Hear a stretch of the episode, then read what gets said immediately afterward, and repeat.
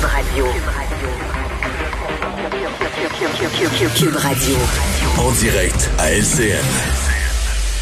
Bonjour Mario Dumont dans son euh, studio euh, Cube Radio. Alors euh, Mario, enfin Justin Trudeau a fait son lit là, on n'a pas pu le convaincre, on a décidé de contraindre et avec les, les variants qui inquiètent, là, il fallait sévir, mais plusieurs trouvent que ça vient bien tard. Ouais, je pense que les mesures sont euh, annoncées sont, sont bonnes. Il sera toujours possible, des gens disent qu'il y aura moyen pour des gens qui veulent absolument voyager, de contourner ça, de voyager avec des compagnies américaines par un transit aux États-Unis, ou même une compagnie comme mm-hmm. Aero Mexico qui va encore offrir certains vols. Je pense, Sophie, que ce sera bien peu de gens, surtout qui vont à, le retour, là, c'est par l'hôtel euh, avec la quarantaine à 2000 dollars. Donc, je pense que ce sera bien peu de gens. Donc, moi, je pense que les mesures sont bonnes. Euh, la, la, critique qui nous reste, on, on se croise les doigts qu'il ne soit pas trop tard. On regarde les dommages que cause le variant britannique dans plusieurs pays d'Europe. Plusieurs pays d'Europe, là, vraiment, c'est une troisième vague, mais pire que tout ce qu'on a vu avant. Euh, deuxièmement, plusieurs pays d'Europe disent, mettons la Belgique, le Portugal disent, la COVID traditionnel. Euh, c'est plus ça qui est le problème. Le variant britannique, dès le mois de février, on s'attend que le, variant britannique soit euh, la, première souche. Là, et, rapidement, ça va devenir de loin la première souche parce que c'est le variant qui est beaucoup plus contagieux. Donc, Là, ici, c'est encore des cas sporadiques. Ici et là, quelques-uns, mais en même temps, on le teste pas beaucoup. Là, on va commencer dans les prochaines semaines à le tester plus.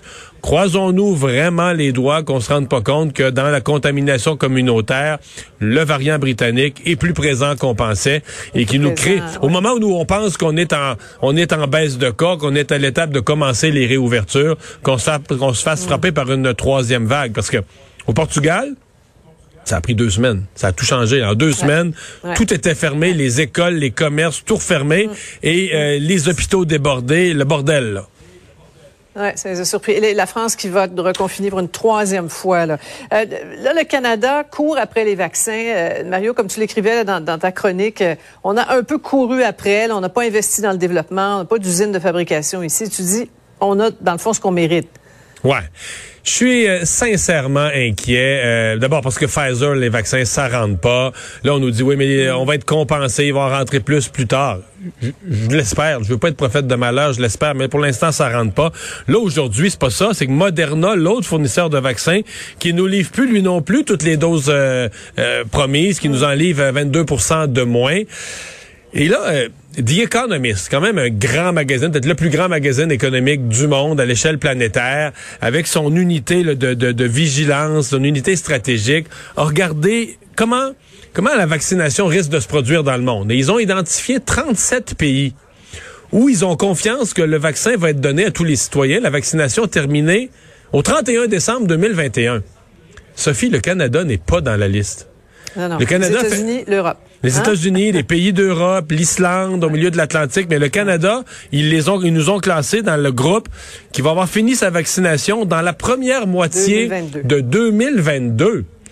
Regarde, j'espère que The Economist, leurs experts se trompent et que M. Trudeau a raison quand il nous promet euh, vaccination complétée en septembre.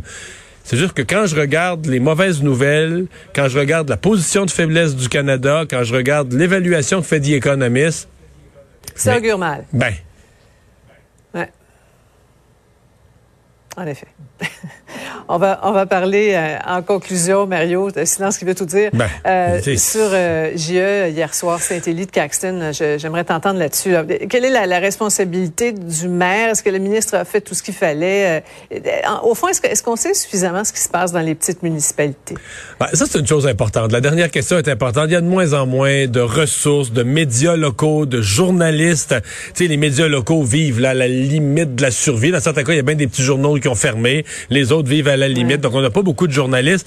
Alors, c'est sûr que de la couverture médiatique proactive avec du journaliste de vérification, il s'en fait de moins en moins. Et ça, c'est une perte pour la démocratie locale. Maintenant, je vois beaucoup les gens il y a des gens qui ont le réflexe de dire bon ben si ça marche pas dans une municipalité, il faut se retourner vers la ministre. Moi, là, la lecture que j'en ai, c'est que les instances municipales sont allées voir est-ce qu'il y a des irrégularités, est-ce qu'il n'y a pas quorum au conseil, est-ce qu'il y a des choses qui... Et pas vraiment. Donc là, on se rabat à dire, ben, c'est la démocratie municipale là, qui se présente aux élections, qui veut se présenter. S'il y a des classes, s'il y a de la chicane, si le tourisme dans la municipalité a décru, si les employés municipaux, c'est le bordel. Bon, pour les employés municipaux, c'est sûr qu'il y a les lois du travail, il y a la commission des normes du travail, il y a des lois en matière de relations de travail. Mais pour le reste du bon fonctionnement d'une municipalité, des fois, on, va pas voter au municipal, on s'en fout, on s'en occupe pas. Mais quand on élit son conseil, on l'élit pour quatre ans, pour le meilleur et pour le pire. Oui, on connaît les taux de participation municipale, hein, en effet. Merci beaucoup, Mario. Bonne fin de semaine. Au revoir, bonne fin de semaine. Alors Vincent, euh, bilan d'une semaine complètement folle en bourse. On dit qu'il y a des jeunes, des jeunes de 20-25 ans qui, grâce aux réseaux sociaux, se seront fait des fortunes. Oui, euh, mais en général, c'est à la baisse, hein, parce que c'est la pire semaine depuis trois mois euh, en bourse. Aujourd'hui, d'ailleurs, des baisses de 2% à peu près Donc l'action de GameStop, là, puis ce que les réseaux sociaux ont amené comme inflation artificielle, c'est pas représentatif du marché. Non, parce qu'alors GameStop montait aujourd'hui 70% encore. ben dans la semaine, les indices c'est moins 3% Mais je regardais, Marie, je te disais les pertes à peu près avec GameStop, c'est 20 milliards. Euh, et on se demande combien il reste d'actions. Tu parles de pertes pour les hedge funds. Pertes pour les hedge funds qui ont dû racheter des actions trop chères. Perte de 20 milliards, peut-être 8 milliards aujourd'hui.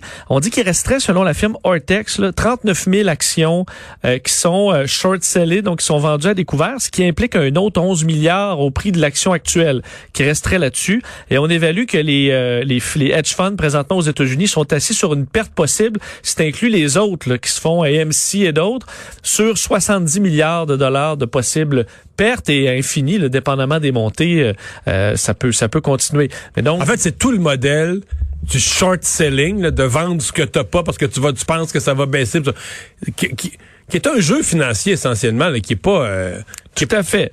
Un jeu de casino qu'on a permis peut-être trop longtemps, parce qu'il faut dire que dans la majorité des pays, c'est beaucoup plus sévère. On peut pas faire ce qu'on peut, ce qu'on fait aux États-Unis à bien des endroits. Mais là, c'est comme moi, je trouve ça. C'est des jeunes qui sont pas des anticapitalistes, qui sont des capitalistes idéalistes, qui disent, ben, le capitalisme, là, ben, si tu vends les actions, ça monte, ça monte, ça baisse, ça baisse, mais tu joues pas sur le dos du pauvre monde. Tu sais, il y a une limite à jouer sur le dos des autres. Et que là, qui décident qu'ils s'en prennent au loup de Wall Street. Ça a réveillé quelques requins ou quelques loups de Wall Street qui euh, ben, voient le compte ben, Ça a au moins tué un. Il y, a, un hedge fund qui est mort, là. Oui, mort au combat. Il y en a qui, pour l'instant, ne dévoilent pas l'étendue des pertes, mais quand on les saura, il y en a qui vont faire le saut. Je te dirais, il reste au moins 11 milliards euh, de pertes possibles avec, euh, pour les prochains jours avec GameStop. Merci Vincent, merci à vous d'avoir euh, été là. On se donne rendez-vous lundi 15h30. Je vous souhaite une très belle fin de semaine. Sophie Durocher s'en vient.